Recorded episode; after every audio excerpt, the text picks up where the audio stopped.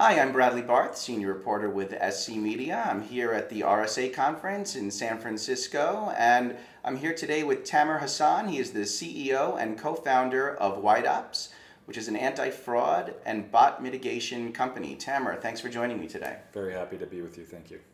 All right, let's talk a little bit about bots because they obviously can serve a lot of nefarious purposes, uh, including uh, disinformation. Um, and obviously, there's a lot of that with the 2020 elections coming up. There's a lot of talk around fake personas fueled by bots, uh, particularly on social media, uh, spreading all sorts of potential propaganda and disinformation. Certainly, an area you must be looking at. And I'm wondering, you know, we've had a little bit of practice on this now because we saw it in 2016. It's now 2020. Are we getting better at curtailing uh, some of this bot activity that seeks to spread information? Yeah, so so many layers to that um, particular question. Are we getting better? And you know what what I find the thing that gets us in life, even just personally, is um, our blind spots. You don't know what you don't know, or um, right? And there's so there's layers of that. That's this. I don't think we fully understand what the ecosystem is on the other side yet. Um, but largely speaking,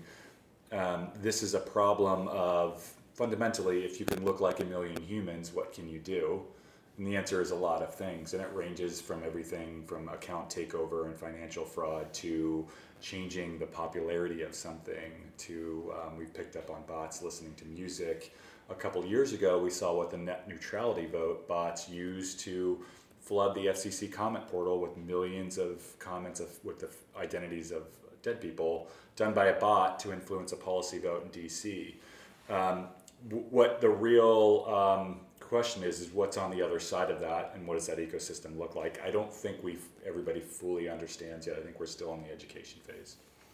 Is there more from uh, you know whether it is let's say a social media platform and that's where the uh, the, the bot personas are pro- proliferating um, is that is there more that some of these what these platforms can be doing or what can they be doing more to uh, help fight that cause yeah, you know, so this isn't a, this isn't a new problem. It, the the roots of misinformation and what I'll call computational influence have their roots in psychological warfare. I mean, we, we there was examples of this going all the way back to the early '50s when we were in Guatemala, for example, where um, we took over one radio station and did a few other things and convinced an entire country of an invasion. Right? It's a it's a form of psychological influence while it was radios back then, its since have, has transformed into the social media la- landscape.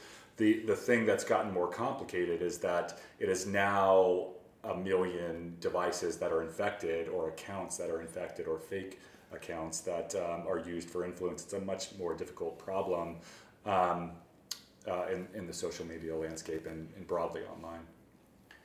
You mentioned before that you've even caught these you know, automated bots uh, doing things like listening to music, as you just said before. I know that in certain cases too, bots that have been used for, let's say, click fraud or something. Sometimes you can uh, detect them as, as being fraudulent because of the way that they click. And I know there are ways now that bots are being programmed to uh, even move uh, cursors around and things like that in ways that are more human like. How sophisticated are these bots becoming? How much more human like is their behavior? Um, can, can you still differentiate uh, the difference between a, a human and a bot, or is it, is it becoming more difficult to do that? Yeah, it's, it's certainly become more sophisticated over the last decade, and it's required a different approach. A lot of times we, we rely, over rely on anomaly detection or patterns, and that fails when something looks more and more human, right? When, when it's the fundamental Turing tests. Um, so for, for this landscape, you know, while there are simple bots, you know, data center farms, device farms, what we see mostly doing sophisticated cybercrime is malware-based botnets. So over 75% of what we see, and we see over a trillion events a week we protect for whether there's a human or not, comes from devices that are infected that have both human and non-human present at the same time. And so while um, you know the um, a basic bot may look obvious, too many hits from an IP, for example, when it comes from a million infected devices that has essentially our cookies, our device IDs, our history, if I bought uh, a roll of toilet paper online yesterday, it looks like the bot that's in the background of my machine uh, also did because it's coming from the same, same device ID. It looks more and more human. So it's that's certainly been the case. Um, it's not an unsolvable problem. It just commands a different approach, a different technical approach to the problem. You cited an example before from a few years ago of the bots uh, flooding the FCC site regarding net neutrality. You take an example like that, where this is a government institution that uh, citizens are supposed to have trust in, or you even take something that's far less dire, something uh, similar, like, uh, for example, uh, a retail e commerce store uh, selling sneakers, right? Sneaker bots. the, the, the bots buy up all the sneakers before legitimate consumers have a chance to buy it up. In either of those two cases, as drastically different as they are, what they do seem to have in common is, is that um, having these uh, bots uh, essentially uh, mimic human behavior and, and uh, impersonate them, it would seem to erode trust in, in the institutions behind them, uh, whether it's government, whether it's a, a retailer trying to do honest business it seems like what uh, the ramification of these bots is that their uh, trust seems to take a big hit. Yeah, I think that's exactly right, but it, it, goes a layer deeper, right? We're talking about the integrity of the internet. Is there a human on the other end of the screen or not? Is a very important question, especially when you're dealing with sensitive transactions or, or anything in general. The, the scary part about the net neutrality aspect is that that was a very simple bot and um, it was discovered with analysis. If it was anywhere like the malware-based botnets that we see on a day-to-day basis, or for example, the 3ve botnet, that the fraud operation that we were a part of last year, it may have never been caught, which raises the question of how many of these things are even we're not we don't even know about, right? It's those blind blind spots. Um, yeah. And, and just before, when we were just prepping for this interview before too, you were talking a little bit about just this uh, vast growing uh, ecosystem that's beyond uh, or behind rather, uh, you know, these various bots. Whether it's again, it's not just disinformation. There's all sorts of malicious type attacks that can be used to spread spam, which delivers uh, malware, perhaps uh, ransomware, a banking trojan. All, all, all of this is being offered and bought and sold in, in underground markets, basically as a service. I'm wondering if you can uh, just comment and expound on that a little bit. Yeah, absolutely. So this is um, botnets are about leverage, right? That you know, taking what used to, you know, take a, a, large number of people, now a small group of people can do at a large scale. Um, you used to have to be the mastermind. Ten years ago, you had to be the one that could write the malware, know how to run a fraudulent business, know how to do money laundering uh, move money across country lines, all of that. What's evolved is the same thing that's happened in modern day marketplaces and the, in, the, in the black market is um, a market of specialization in services, right? So now the folks focusing on malware are different than maybe the ones that are running the entity or um, running the, the business front, right? And in the case of the e fraud operation we dealt with last year, the malware operators were appeared to be different than the bot authors who appeared to be different than the, the companies that were set up to do the fraud. And it, it's this ecosystem of services with each other. Now, what's fascinating is that the botnet landscape has become that marketplace of services, and uh, what you know what we essentially see botnets as is platforms for cybercrime. Right, that you can run one malware one day, you can lease it out another, and there's even been an evolution of the marketplace models in fascinating ways, right? Where not just are, are you licensing out your botnet, but you're also doing a franchise model sometimes, it, it, and it gets fascinating, right? It, and what it fundamentally allows for is uh, specialization, so you can go really deep on your specialty and contract everything else, else out. Now, this becomes more and more fascinating. We talk a lot about artificial intelligence and you know there's this misnomer that AI is going to actually evolve our capability to defend ourselves when really it's just another tool in the arms race. There's no um, it's completely democratic as far as technology goes. All technology is democratic, right? That you know in a marketplace of specialization on the other side, it's the same thing, right? They have access to AI as well.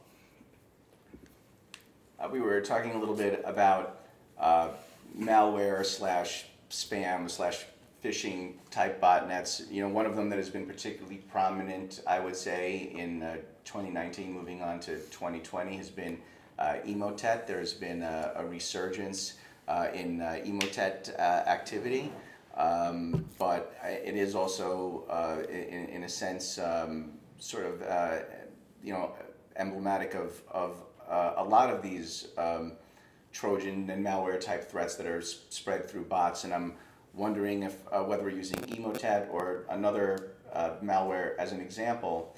Uh, what what trends are you seeing, particularly in, in bot activity in this area, um, specifically designed to uh, infect with malware? And are these bots also getting a little bit better at making some of these campaigns more targeted? Yeah, absolutely. And, um, you know, I think that is fundamentally an element of the specialization. Emotet's a great example of malware being forked and iterated on in a marketplace. And um, with a variety of different groups behind it and a variety of different business models. We saw something similar um, with the e fraud operation last year. This was 2 million infected machines um, infected with Cov, uh, with Kovter malware, um, which was doing ad advertising fraud the year before. It was doing ransomware. Essentially, you know, as we as I was saying earlier, this becomes a platform for any payload to run, um, and uh, you know, even reading through the affidavits and indictments behind that FBI investigation is fascinating. The money laundering schemes, the different groups involved. You know, it's almost uh, mimics the the drug cartel uh, trade where you have suppliers and distributors. There was a point where one of the suppliers got taken out and another one took its place, but the rest of the ecosystem continued to mature and evolve. Uh, you know, I think we're seeing a, a, lot of that across the malware ecosystem. I think Emotet's a great example of, of that kind of iterative malware by multiple groups. Uh, you, you had also, uh, a couple of questions back, uh, referenced the uh, 3ve botnet bust from a couple of years ago, and I think that's uh, worth uh, mentioning and, and, bears repeating because it, it was a, a really uh, interesting story in terms of the crackdown there. So, to sort of give us sort of the the uh, the, the, the sixty second summation of White Ops uh, role in that particular investigation and, and just sort of a, a, recap about how that went down. Sure, yeah. Um, I'll start briefly with a note of, of why it it's important, why it was an important thing for us to be a part of. Our mission is to disrupt the economics of cybercrime. We believe deeply that the only real way to suppress levels of fraud and cybercrime is to change the cost model to adversaries, right? So raise the cost of adaptation, raise the cost of doing the crime. The more we can do that, um, the more successful we'll be. That also means becoming more collaborative and doing that together. That is an intrinsic advantage of the good guys. The fact that we can um, be collaborative. So in this particular operation, it's something that we uncovered early on. We saw uh, we see a variety of bot operations in our data pretty continuously. This was one of the small ones, but we watched it grow. Um, you know, at the time we were blocking it, it was maybe a million transactions a day. We watched it grow to a few hundred million over time and become more aggressive, more um, adaptive. Um, at some point, we reached out to, uh, we sent the lead to the FBI. We were uh, supporting another case from another bot operation we had uncovered. And then we started to pull in our partners and friends at a variety of companies. Google and Facebook got involved, Amazon, Trade Desk, um, and, and, a whole bunch of security companies as well. Proofpoint um, was a big part of it. And we put together this collaborative research team um, that um, you know did started to pull on the threads on what's behind this. And you know, from the um, the end result of that was eight Russian cyber criminals indicted. Three of them were extradited to the U.S. and they're sitting in Brooklyn behind bars right now awaiting trial. I think two of them pled guilty last week. Matter of fact, I think a fourth one was actually brought in in the last couple of weeks.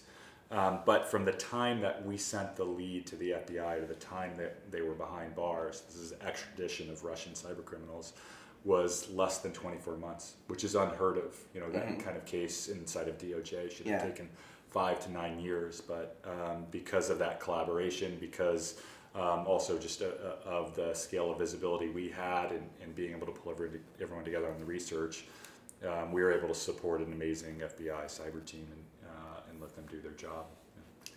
Uh, you were a decorated combat search and rescue helicopter pilot in the U.S. Air Force, and Uh, I mean, I would love to pick your brain about that a little bit, but specifically, what I'll ask you is, is that uh, did you take any uh, life experience and lessons from that and apply it to your role a- as a CEO of uh, White Ops and, and what you do today from a uh, bot mitigation perspective? Yeah, um, you know, it's hard not to. It's changed. Uh, it's informed so much of how I approach problems and problem solving in general. I think that's one of the, the bigger aspects of it. And um, even before I was CEO, I was the co founding CTO for the first seven years, um, where I ran the detection strategy and the engineering program and, and product. Um, and, you know, right from the beginning, uh, my co founders and I, we spent a lot of time at the whiteboard on how not to lose. And, uh, and we weren't really thinking about competitors in terms of the competitive marketplace. The real competitor is the adversary. That's the one thing that um, is true across whether I'm in combat or uh, you know we're defending something against some aspect of fraud, account takeover, credential stuffing. There's an adversary and there's an adaptation and there's there's a there's a game, right? And um, so there a lot of that um, carried on with me, and the same with my co-founders, where um, it's actually the second step in the game that actually matters, not not the first mm. step. It's not detecting them. It's actually winning the adaptation cycle and making mm. your adaptation cycle more efficient and cost effective than in adversaries. And you know, we even relied formally on on defense theory, things like OODA loop, if you're, you've ever heard of that. Mm-hmm. Um, something that was adopted out of uh, the DoD into you know uh, corporations in the Fortune 1000, but it's essentially a model for how you model an adversary in any game. And it stands for uh, observe, orient, decide, act. It's the, the steps you go through, whether you're playing tennis, chess, or in a hacker game, or as I was in, inside of a, uh, the cockpit of a Blackhawk, it's how you model an adversary. So, for example, for me, we apply the OODA loop extensively, not just in theory to win a battle or a war, but actually on a specific mission. Um, what you'll see is that the first step of the OODA loop is observe. And your goal is to either make your OODA loop faster or to disrupt your adversary's OODA loop.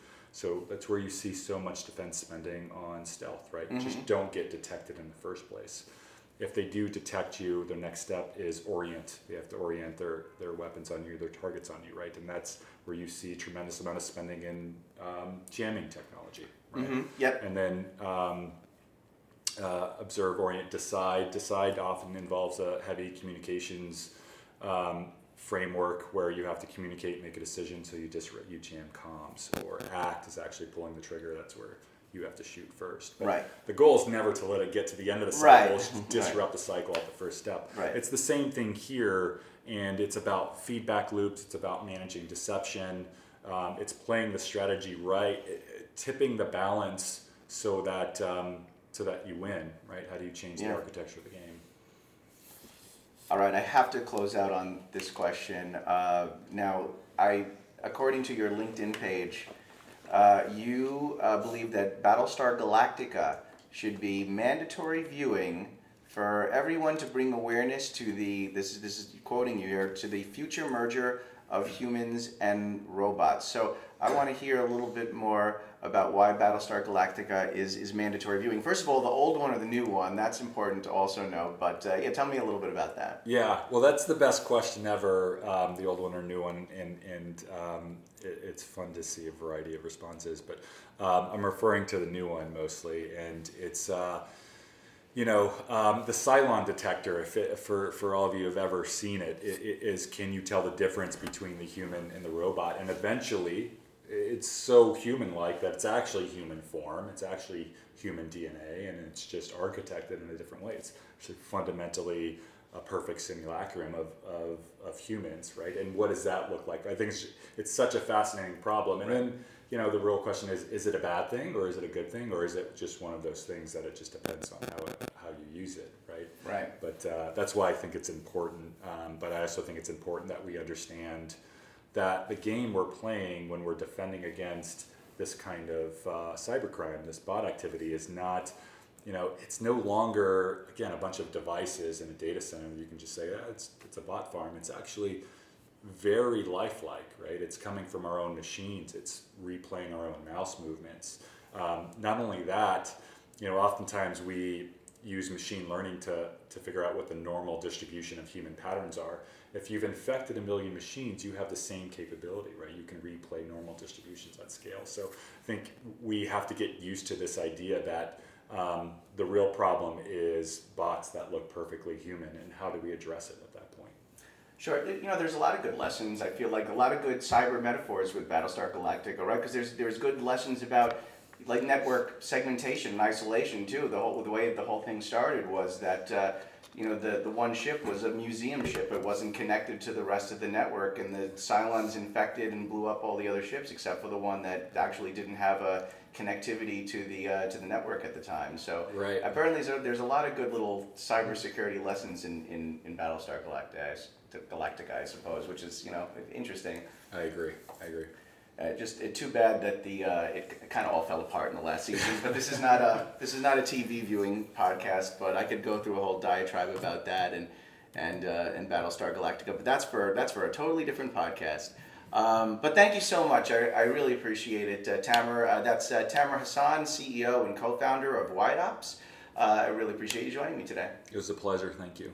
And this has been Bradley Barth, senior reporter with SC Media. Until next time, have a safe day online.